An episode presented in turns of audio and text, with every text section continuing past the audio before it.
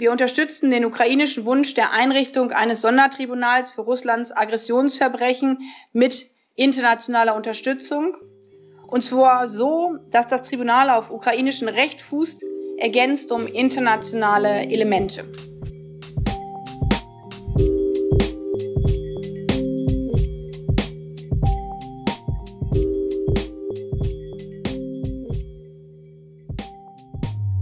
Willkommen beim Völkerrechtspodcast, dem Podcast für Wissenschaft und Praxis des internationalen Rechts. Ich bin Erik Tuchtfeld und moderiere die heutige Sendung mit Philipp Eschenhagen. Ja, hallo auch von mir. Letzte Woche Freitag, am 24. Februar, hat sich der Beginn des russischen Angriffskrieges in der Ukraine das erste Mal gejährt. Wir haben uns im Podcast, also hier und natürlich darüber hinaus auch im Blog, das werden wir euch in den Show Notes verlinken, ein Link zu all den Beiträgen, die den Angriffskrieg in der Ukraine thematisieren, intensiv damit beschäftigt und wir werden auch heute in der Folge wieder darüber sprechen. Genau, wir blicken heute nämlich äh, auf das Völkerstrafrecht im Zusammenhang des Krieges und ganz besonders darauf, wie genau welche Handlungen Russlands auf internationaler oder nationaler Ebene strafrechtlich belangt werden können. Und wir stellen uns heute die Frage also, ob einzelne Akteure Russlands für den Angriffskrieg als solchen oder auch nur bestimmte Kriegshandlungen verantwortlich gemacht werden können das Thema spielt, wie eingangs schon gehört, auch auf politischer Ebene eine bedeutsame Rolle. Und in der Völkerstrafrechtswissenschaft hat sich ein relativ heißer Streit darüber entfacht, auf welcher Ebene nun eigentlich am besten zu verfahren ist. Also auf internationaler Ebene oder auf lokaler Ebene oder vielleicht auf einer hybriden Ebene.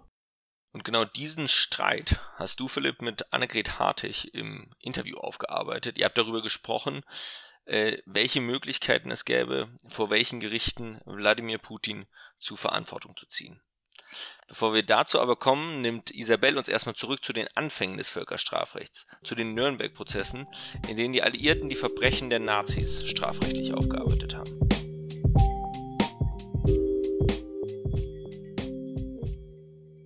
Das moderne Völkerrecht verbietet Krieg, Völkermord und andere Gräueltaten, kann sie aber ganz offensichtlich in letzter Konsequenz nicht verhindern.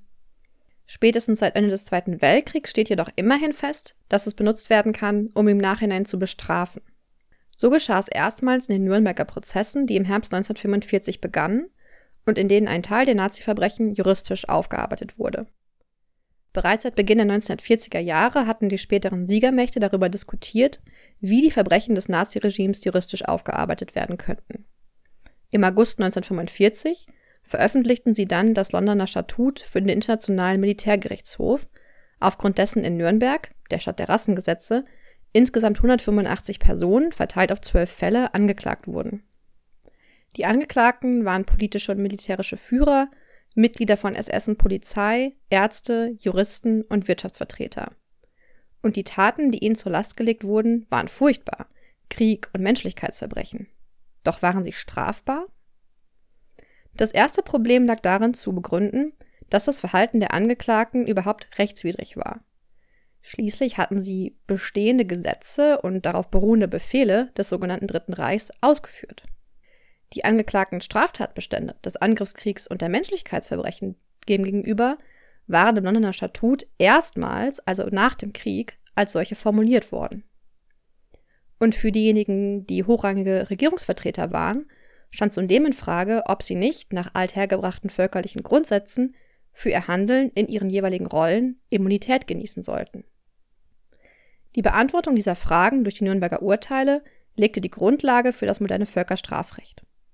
Nach den sogenannten Nürnberger Prinzipien steht heute fest, dass eine Täterin auch dann für völkerrechtliche Verbrechen verantwortlich ist, wenn ihr nationales Recht für diese keine Strafe androht oder diese Handlungen sogar vorschreibt.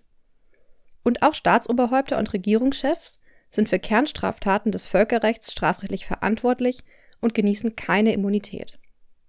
Die Straftatbestände von Angriffskrieg und Menschlichkeitsverbrechen bildeten zusammen mit diesen Prinzipien die Basis für die UN-Strafgerichtshöfe für Ruanda und das ehemalige Jugoslawien sowie für das Rom-Statut des Internationalen Strafgerichtshofs. Insgesamt wurden von den in Nürnberg Angeklagten 35 Personen freigesprochen, 24 zum Tode verurteilt, aber davon nur 12 letztendlich hingerichtet, 20 zu lebenslanger Haft und 98 zu Freiheitsstrafen verurteilt. Die Medienöffentlichkeit für die ausführliche Beweiserhebung und deren Dokumentation trug etwas dazu bei, dass die NS-Verbrechen in der deutschen Öffentlichkeit weniger leicht kleingeredet werden konnten. An den Nürnberger Prozessen kann im Nachhinein einiges kritisiert werden. So konnte die Auswahl der Angeklagten am Ende nur eher selektiv bleiben. Zudem wurden durch die Bezugnahme auf den Beginn des deutschen Angriffskriegs im September 1939 auch für die Anwendbarkeit des Tatbestands der Menschlichkeitsverbrechen Teile des Holocausts von der Verfolgung ausgeklammert, die davor stattgefunden hatten, sowie dessen alleinstehende Bedeutung als Verbrechen als solches ein Stück weit minimiert. Nach Nürnberg stockte die völkerrechtliche Aufarbeitung des Zweiten Weltkriegs sehr schnell aufgrund des aufkommenden Kalten Kriegs. Doch wann immer Rufe nach internationaler Aufarbeitung von Staatenverbrechen heute laut werden, wie jetzt aktuell seit Beginn des russischen Angriffskriegs gegen die Ukraine, steht dahinter das Bewusstsein, dass seit Nürnberg sich Verbrecher vor dem Völkerrecht verantworten müssen.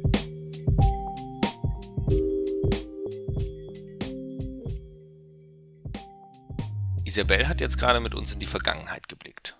Zu den Nürnberg-Prozessen der Geburtsstunde des Völkerstrafrechts. Wie seitdem kein Staatsoberhaupt und kein Regierungschef mehr sicher sein kann, dass er oder sie nicht doch verfolgt wird, wenn es zu Begehungen von Verbrechen gegen die Menschlichkeit, von Kriegsverbrechen, von Genozid oder eben auch dem Verbrechen der Aggression kommt. Ein Blick in die Zukunft werfend, unter welchen ganz konkreten Voraussetzungen insbesondere die Straftaten und Verbrechen, die im Moment im Rahmen des russischen Angriffskriegs in der Ukraine geschehen, wie diese Verbrechen vor Gericht landen können. Diesen Blick in die Zukunft hat Philipp gewagt, zusammen mit Annegret Hartig im Interview.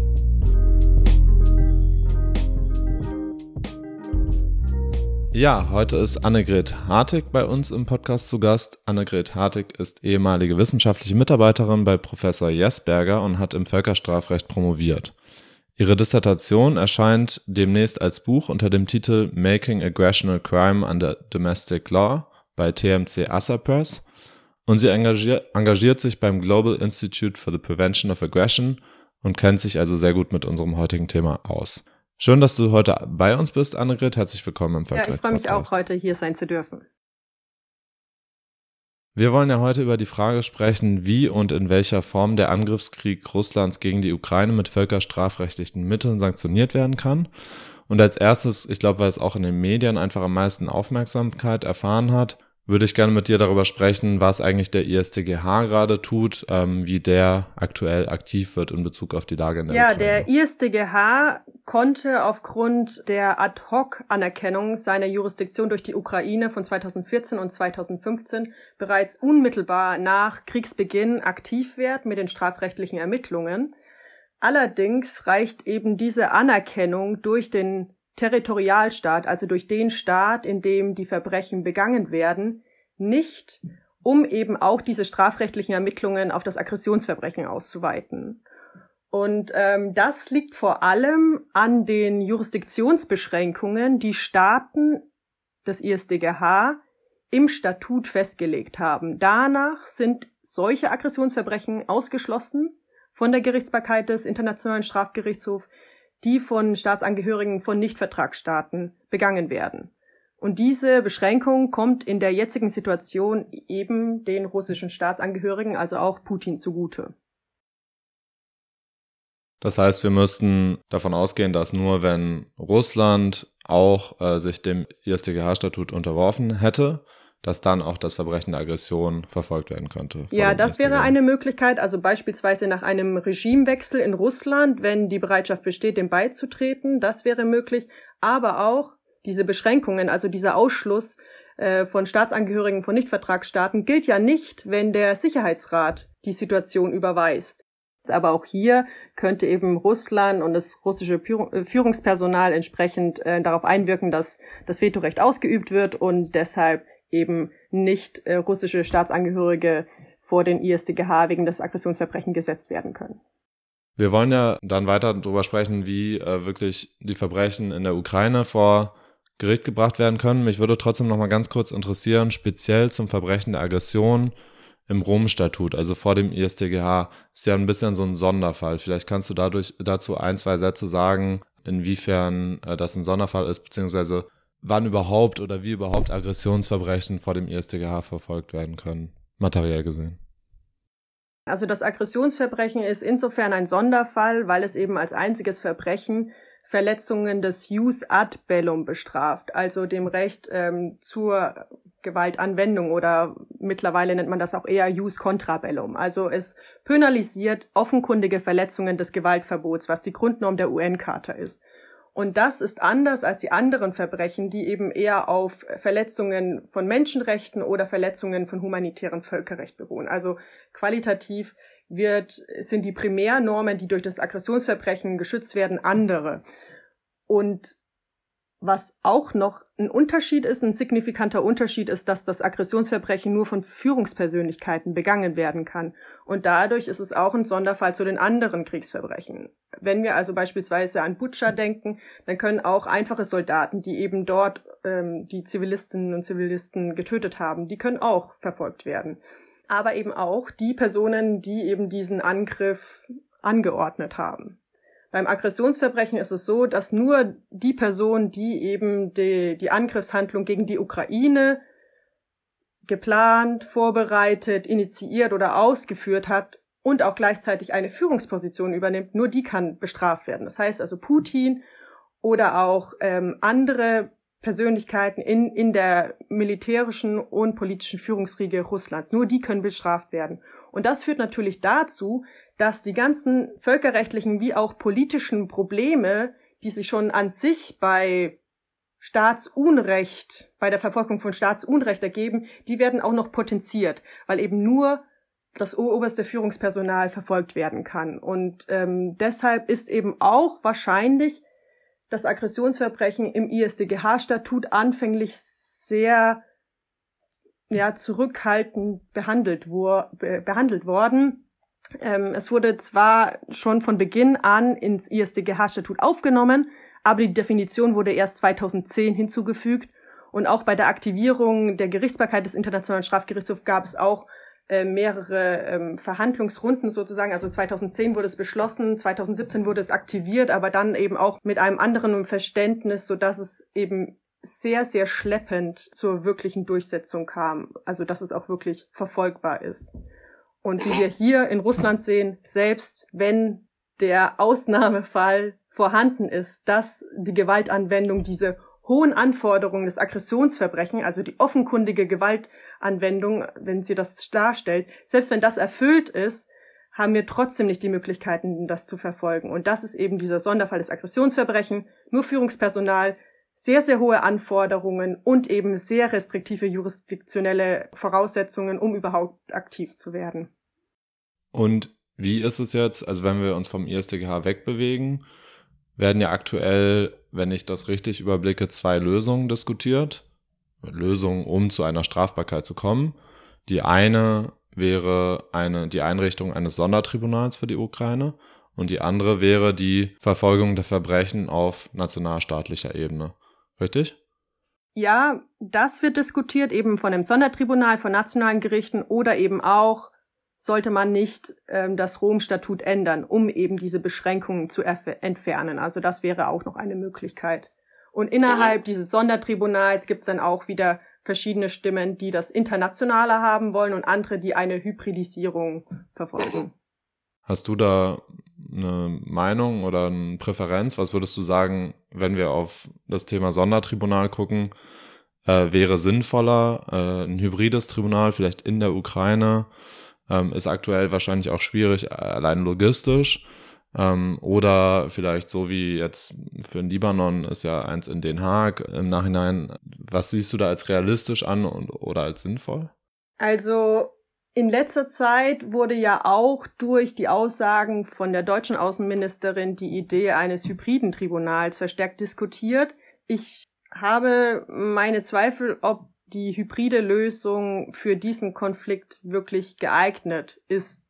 Also hybride Tribunale sind in der Regel Gerichte, die in den nationalen Gerichtssystemen integriert sind, aber internationale Elemente aufweisen. Beispielsweise durch die Rechtsgrundlage, eben durch Einbindung internationaler Foren, durch die Besetzung von Richterinnen und Richter, also internationaler wie auch äh, nationaler oder eben auch durch das anwendbare Recht. Bisher wurden hybride Tribunale vor allem errichtet zur Aufarbeitung von staatlichem Unrecht in nationalen Konflikten, also um Rebellengruppen oder eben auch Regierungstruppen zur Verantwortung zu ziehen, um eben nach einem Regimewechsel das nationale Justizsystem zu stärken, um eben weniger als eine Einmischung von außen wahrgenommen zu werden, wenn eben so ein Tribunal errichtet wird. Vielleicht Stichwort Transitional Justice. Ganz genau. Und die Frage ist, sind, ist diese Situation überhaupt vergleichbar mit der, die wir jetzt in der Ukraine haben? Also die Ukraine wünscht ja vielmehr die internationale Einmischung. Die Ukraine ist nicht von einem internen Bürger, Bürgerrechtskonflikt betroffen, indem es nationale Feinheiten bedarf auf der Richterinnen und Richterbank, sondern ähm, die Ukraine ist betroffen von einem zwischenstaatlichen Konflikt und es wird auch gerade nicht eine Stärkung von der Justiz erfordert, um danach noch massenhaft Aggressoren zu verfolgen. Denn das Aggressionsverbrechen hat nur eben einen bestimmten Kreis an, an Tätern, die das überhaupt be begehen können. Und deshalb ist, ist, ist gar keine Vorbereitung der nationalen Justiz für, für Nachfolgeprozesse erforderlich. Deswegen finde ich die Idee eines hybriden Tribunals allein schon im Vergleich zu bisherigen Tri hybriden Tribunalen schwierig. Und zusätzlich könnte man sich überlegen oder ist es wirklich geboten, dass wenn eine, eine Grundnorm des, des Völkerrechts gebrochen wird, wenn also internationales Unrecht begangen wird, bedarf es dann auch nicht einer internationalen Lösung. Also sollte dann nicht die internationale Gemeinschaft darauf reagieren. Und mit diesem hybriden Element bringt man eher eben nationale Elemente mit rein und damit auch die Nachteile, die eben eine nationale Strafverfolgung mit sich bringt wie beispielsweise auch die Frage von Immunitäten. Hm. Und wenn wir jetzt uns überlegen würden, also ein internationales Tribunal äh, nach dem Vorbild vielleicht des Jugoslawien-Tribunals oder des Tribunals für Ruanda, würde ja wahrscheinlich aber auch eine Einigung im Sicherheitsrat voraussetzen, oder sehe ich das falsch? Und wäre damit ja auch an eine Zustimmung Russlands gebunden. Die Errichtung eines internationalen Tribunals ist nicht nur auf dem Wege vom Sicherheitsrat möglich, sondern eben beispielsweise auch, wie es ähm, bei den äh, Sonderkammern für Kambodscha gemacht wurde, ist eben auch die Errichtung über die Generalversammlung möglich. Also die Ukraine hat mehrfach die Generalversammlung und auch, auch andere internationale Foren aufgerufen, eben die Errichtung eines Sondertribunals zu unterstützen. Und wenn eben die Generalversammlung dann beschließt, den Generalsekretär zu ermächtigen, mit der Ukraine ein solches Abkommen zur Errichtung eines Tribunals auszuhandeln, dann wäre dadurch auch eine Errichtung möglich. Natürlich hätte dann dieses Statut nicht oder dieses Tribunal nicht äh, die Möglichkeiten, die vielleicht ein Tribunal hätte mit, mit Sicherheitsratunterstützung. Also beispielsweise, wenn wir an die Verpflichtung denken, dann auch ähm, Täter auszuliefern.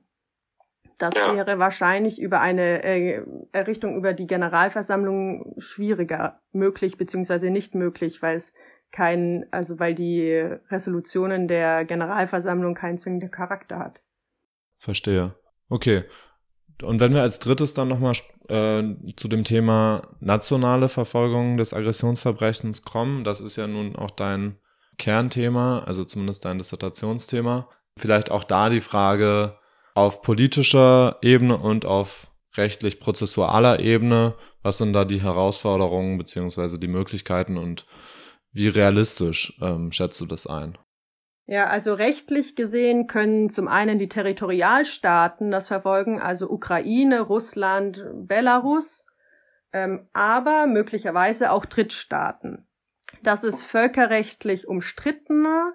Ich würde argumentieren, dass auch Drittstaaten Universal Jurisdiction anwenden können. Zumindest gibt es 20 bis 30 Staaten, die das Aggressionsverbrechen so ausgestaltet haben, dass es auch verfolgt werden kann, wenn sie bloßer Drittstaat sind. Deutschland hat davon keinen Gebrauch gemacht. Deutschland hat also kein, kein Universal Jurisdiction über das Aggressionsverbrechen. Andere Staaten dagegen schon. Also zum Beispiel Litauen, Lettland und auch eine Reihe kleinerer Staaten, Nordmazedonien, Samoa und dergleichen. Vielleicht da kurz als Einwurf, dass Deutschland natürlich schon das Weltrechtsprinzip anerkennt für äh, andere Verbrechen, also die wir zu Beginn genannt hatten, Verbrechen gegen die Menschlichkeit, Genozid da also schon die Strafverfolgung möglich ist, aber nicht für das Aggressionsverbrechen. Genau, das wurde eben damals auch damit äh, so begründet, dass man gesagt hat, unabhängig davon, ob es völkerrechtlich möglich ist, entscheidet sich Deutschland aus politischen Gründen dazu, es eben nicht auf das Aggressionsverbrechen auszuweiten. Ähm, also man kann ja immer innerhalb des, was völkerrechtlich möglich ist, zurückbleiben. Aber insgesamt wird Universal Jurisdiction über das Aggressionsverbrechen auch durchaus kritisch ähm, gesehen. Also das ist nicht, dass da alle, die in der Wissenschaft aktiv sind, das befürworten würden und sagen, das wäre völkerrechtlich möglich. Ähm, dazu bedarf es eben dann durchaus anderer Argumentationsstränge. Aber das Problem vor allem, was wir bei nationaler Strafverfolgung haben, ist, dass wir eben erst aktiv werden könnten, wenn die oberste Führungsriege aus dem Amt geschieden ist. Denn vor nationalen Gerichten, anders wie vor internationalen Gerichten, genießen der Staatschef, der Regierungschef und der Außenminister persönliche Immunität. Das heißt, solange sie im Amt sind, können sie nicht verfolgt werden. Erst wenn sie eben ihr Amt verlassen, dann genießen sie, wenn da nur funktionale Immunität, die aber für Völkerrechtsverbrechen und ich würde auch argumentieren für das Aggressionsverbrechen als eines der vier Völkerrechtsverbrechen, da findet es eben auch eine Ausnahme. Also auch funktionale Immunität, was die einzige Immunität wäre, auf die sich ausgeschiedene Amtsträger berufen könnten, die findet keine Anwendung für das Aggressionsverbrechen. Aber durchaus ist eben dann insgesamt die Immunitätsfrage strittiger vor nationalen Gerichten und wenn wir das den ukrainischen Gerichten aufbürden, wäre eben auch die Frage, haben wir da nicht einen politischen Bias? Sind die nicht all too willing, um eben dort ähm, die Aggressoren zu verfolgen? Bei Drittstaaten will die Völkerrechtsgemeinschaft wirklich das finanziell und politisch Drittstaaten aufbürden, anstatt ein Sondertribunal zu errichten. Es geht hier um die Verteidigung fundamentaler Interessen der Völkerrechtsgemeinschaft und deshalb sollte auch die Völkerrechtsgemeinschaft darauf eine Antwort finden und eben nicht Nationalstaaten. Ich höre bei dir generell eine Art äh, Qualitätsunterschied heraus, dass ich den Eindruck habe, die internationale Gemeinschaft sollte sich für das Aggressionsverbrechen in besonderem Maße Mühe geben, eine Strafverfolgung auf internationaler Ebene auch zu ermöglichen. Ähm, Im Gegensatz zu den anderen Kernverbrechen, wo ja das Rom-Statut vorsieht, dass grundsätzlich erstmal auf nationalstaatlicher Ebene verfolgt werden sollte, bevor dann die internationale Strafverfolgung einsetzt. Und wenn wir hier aber sagen, naja, sollte wirklich die Ukraine das verfolgen oder wäre es nicht Aufgabe der internationalen Staatengemeinschaft, das zu tun, dann höre ich da einen Unterschied raus, der sich für mich festmacht an der Qualität des Verbrechens, nämlich der Aggression bei dem Aggressionsverbrechen allein durch die Ausgestaltung der Definition können nur Persönlichkeiten in der Führungsriege dieses Verbrechen auch begehen. Das ist anders als bei den anderen Verbrechen. Bei den anderen Verbrechen gilt ja die inoffizielle Aufgabenverteilung zwischen dem ISDGH und nationalen Gerichten, dass der ISDGH those most responsible verfolgt und eben auf nationaler Ebene dann diejenigen verfolgt werden können, die einen geringeren Rang haben. Also beispielsweise Fußsoldaten vor ukrainischen Gerichten oder vor Drittstaatsgerichten.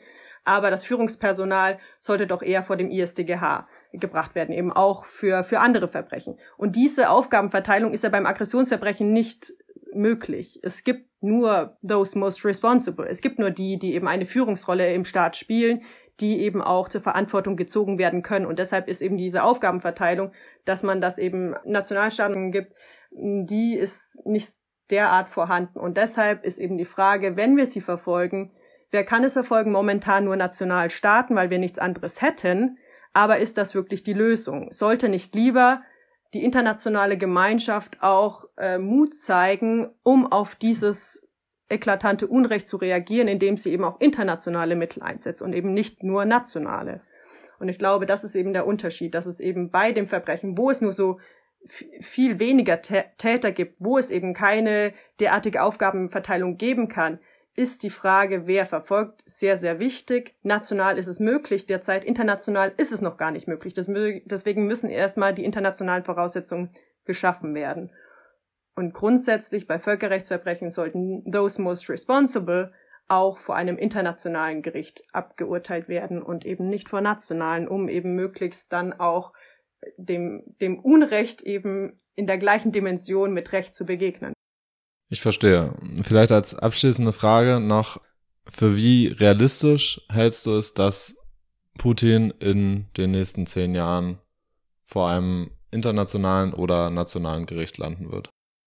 Also, die Weltgeschichte lässt sich nicht vorhersehen. Das würde ich sagen, ist der Punkt Nummer eins. Ich hätte auch nicht gedacht, als ich meine Doktorarbeit geschrieben habe, dass die jemals äh, Relevanz haben wird. Aber ähm, die Weltgeschichte hat eben Entwicklungen, kann Entwicklungen nehmen, die wir jetzt noch nicht vorhersehen können. Also vielleicht wird Putin irgendwann mal ausgeliefert. Vielleicht reist er in irgendeinen Staat ein, der eben ihn dann ausliefert. Vielleicht wird er irgendwie geschnappt im Exil. Oder, also ich glaube, es ist einfach nicht absehbar, ob es möglich ist. Das Völkerstrafrecht kennt keine Verjährung, deswegen hat es einen langen Atem. Um aber auch greifen zu können, müssen die Voraussetzungen geschaffen werden und deshalb wäre die Errichtung eines inter internationalen Tribunals durchaus begrüßenswert.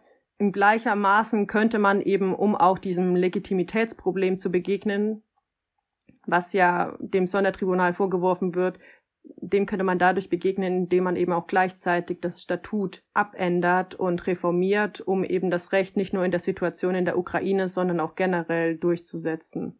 Und wenn das gemacht wird, würde ich sagen, muss, muss man abwarten. Also ohne Tribunal, ohne Strafverfolgungsmöglichkeiten ist es komplett ausgeschlossen. Ähm, dann ist die Wahrscheinlichkeit gleich null.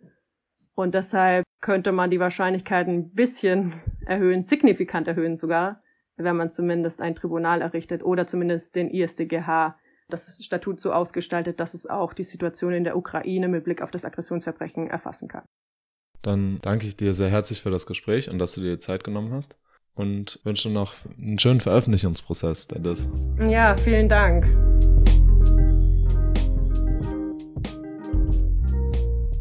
Wir hatten ja jetzt im Interview dann doch einen recht starken Fokus auf das Verbrechen der Aggression und deshalb ist es, glaube ich, auch wichtig, dass man an der Stelle nochmal betont, die anderen Verbrechenstatbestände, also Kriegsverbrechen, Verbrechen gegen die Menschlichkeit und Genozid, sind, deren Verfolgung ist möglich. Schon jetzt vor nationalen Gerichten, die das Weltrechtsprinzip äh, anwenden, also auch Gerichte in Deutschland. Das sind alles Straftaten nach dem Völkerstrafgesetzbuch.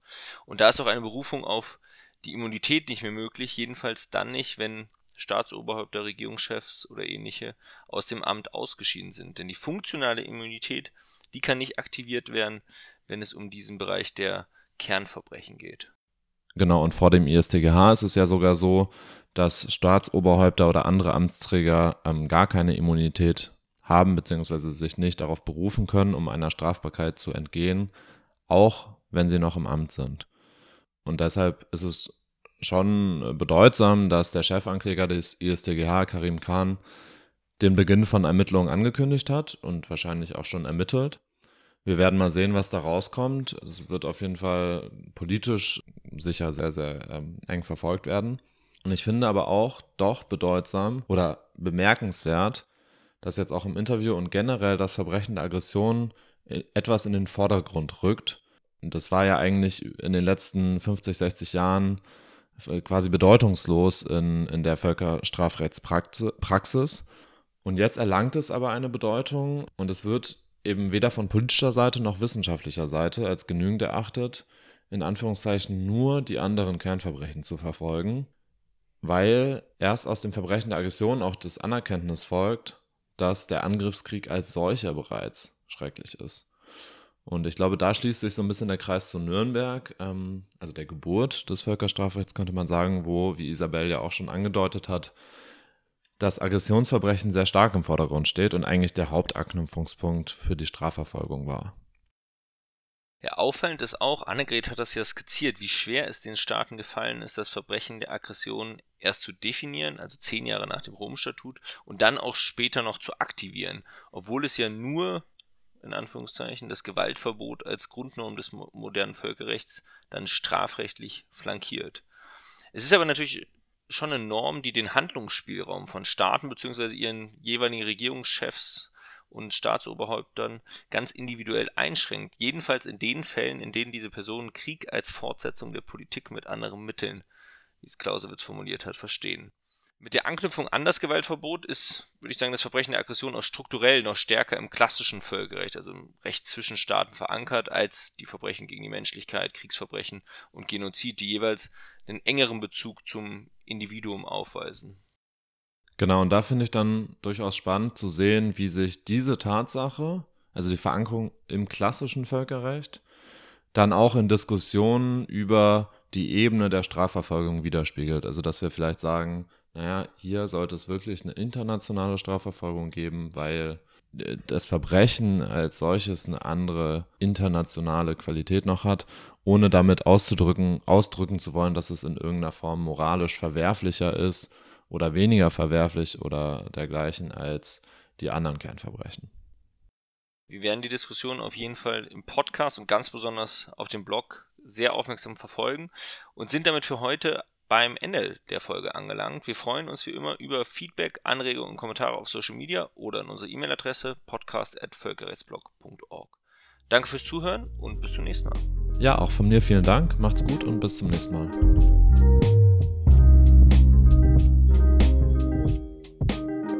Der Völkerrechtspodcast ist ein Projekt des Völkerrechtsblogs und wird von Philipp Eschenhagen, Isabel Liszewski, Sophie Schubert und Erik Tuchtfeld produziert. Technische Unterstützung leistet Daniela Rau.